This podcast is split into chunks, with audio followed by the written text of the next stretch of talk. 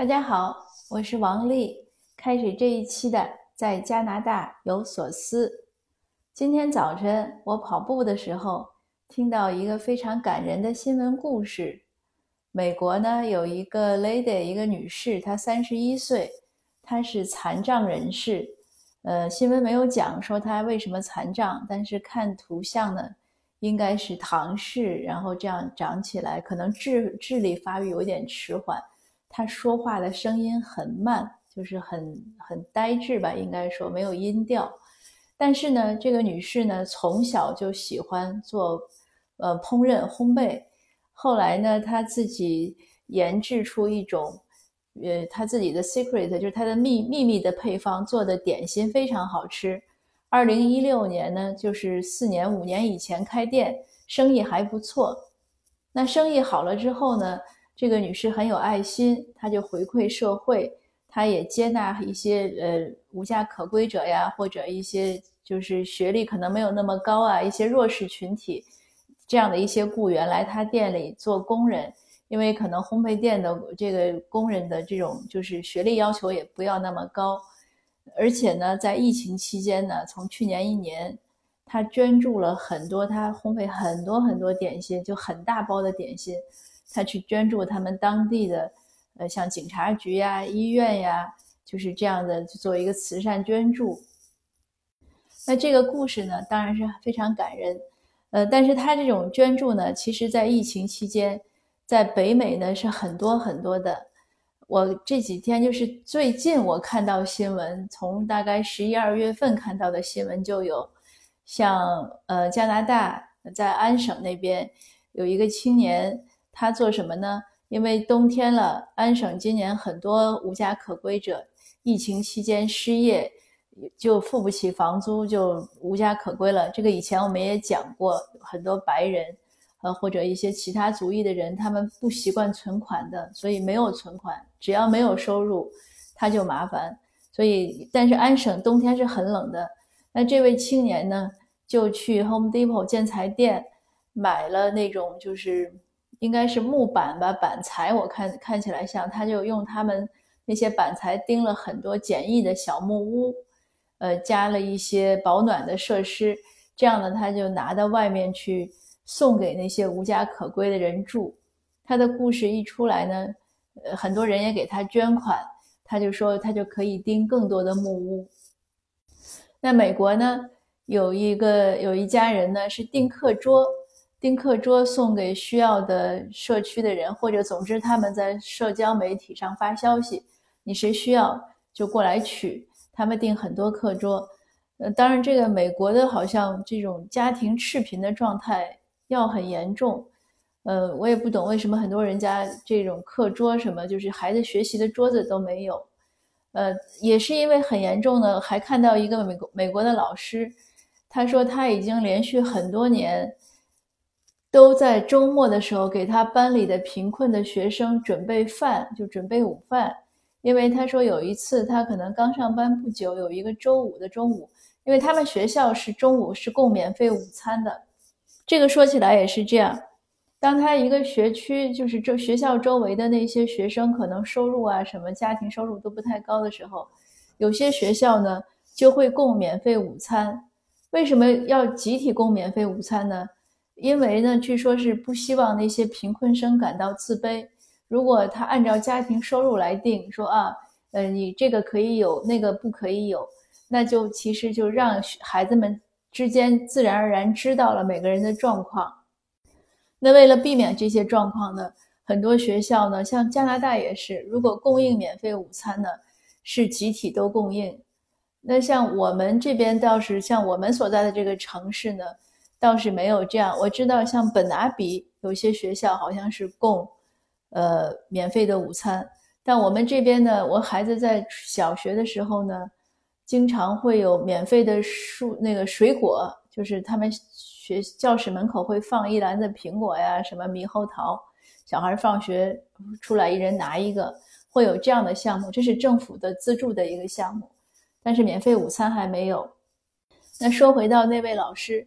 他就是看到周五的时候，他有一有一个学生吃的很多，然后他就可能跟那个学生聊天，学生就说：“这是我这两天之中会吃到的最后一顿饭，我下一顿饭要礼拜一中午才能吃到，我要饿两天。”他就很吃惊，所以从那以后呢，他就给他的班上的学生会有一些贫困的学生，他就会周末的时候送饭。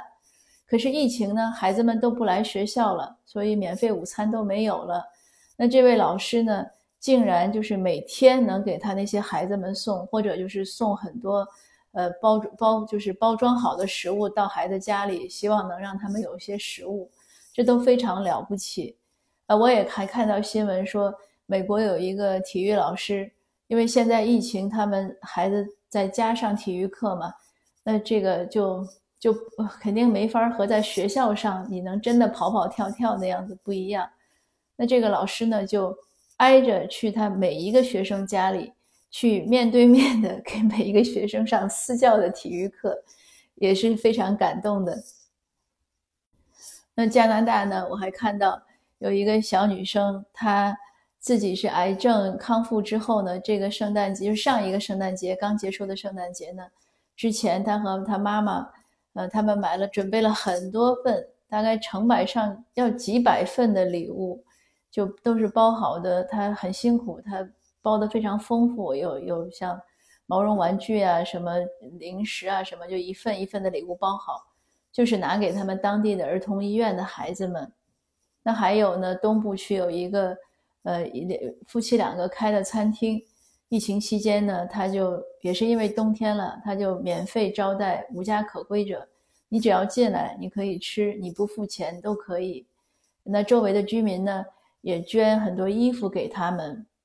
那像我们本地就我在的这个城市呢，呃，有一个餐厅很有名，我也是在社区报上看到之后，还特意去吃了一趟。但是饭呢，我们实在是吃不惯。那个餐厅主人呢，是从阿富汗来的难民。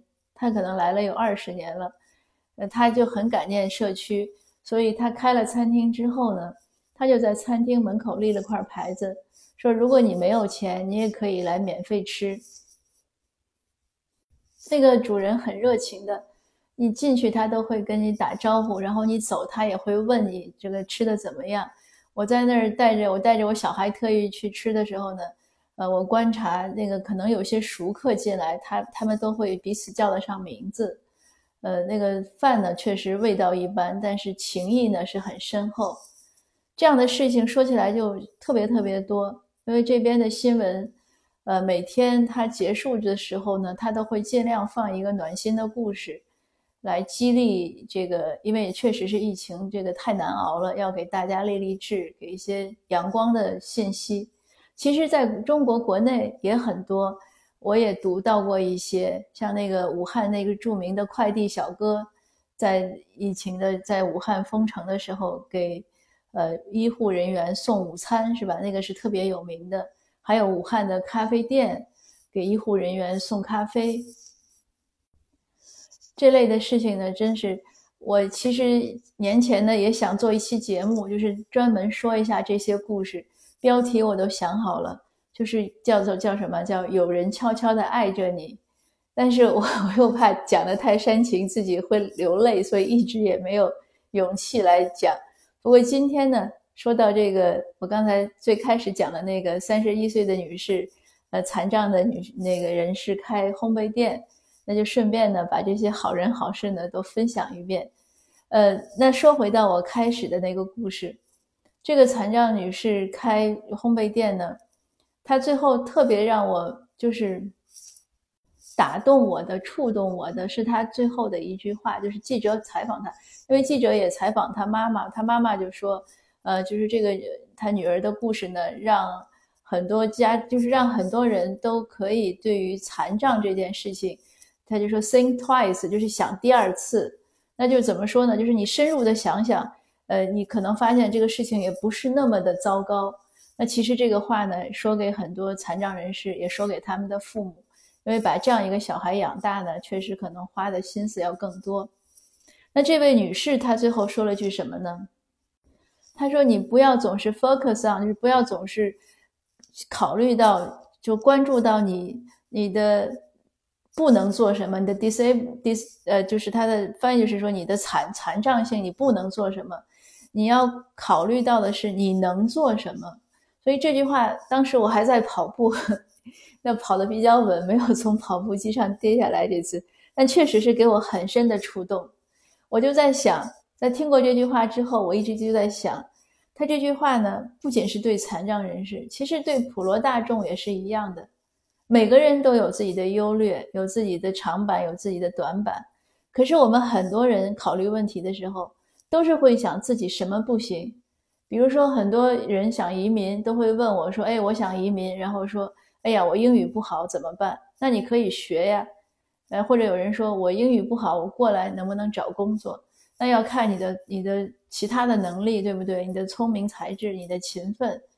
所以呢，就是给我们很多启发，就我们不要经常盯着自己什么不行。你盯着什么不行呢？你就在给自己泄气，那你就找不到出路了。可是像这位女士呢，他虽然可能智力也许发育迟缓，那说话可能很慢，但是他可以做烘焙，就是他可以做得很好。他喜欢做烹饪，这就是他的长处。他找到了，并且做得很好，就发光发热，还给社会带来很多机会。给人们带来很多温暖。这个同时呢，也说回到我们常说的教育，很多家长呢教孩子的时候，或者总是看自己孩子呢，总是看到缺点。哎呦，我这孩子这个不行，我孩子那个不行。这个学习很好了，又是他这个可能不会干活了，或者唱歌不好了，就是总会看到。我们说过很多遍，没有人十全十美。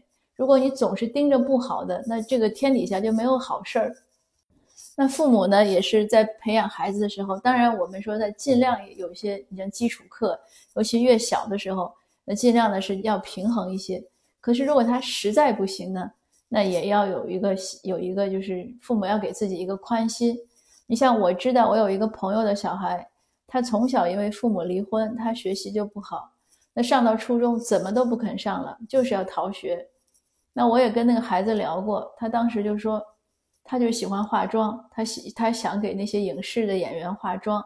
我当时还劝他，我说：“那你一点美术功底都没有。”他说：“我不管。”他说：“反正我知道，我想到什么，我就能在他们脸上画出来。”那我当时也就是听他这样讲，我就觉得小孩子是不知深浅。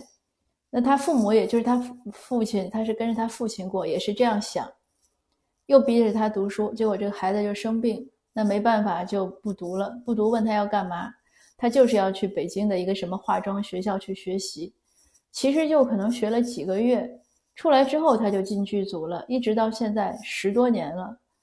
他画的很好，而且就是你有时候看他朋友圈都是什么跟那些大腕影星、一线影星的合影，而且他自己呢长得也是很高大，本来原来有点胖，后来二十几岁之后认识到要要要变美嘛，那很自律的。他每次去哪儿化妆，他都不坐车，一路走过去，走了一年，走得非常苗条了，就成了帅小伙。所以，就是我们不要低估一个人的潜力，他的内动力是很了不起的。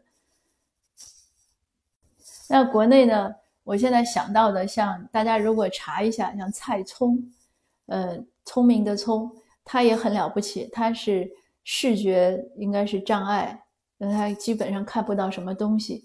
可是他非常自立，他为这种视觉障碍的人做了很多贡献，也做了开拓出很多新领域，包括摄影。后来呢，他也娶了一位同样视觉障碍的太太，他们还勇敢地生了一个孩子，很健康，很快乐。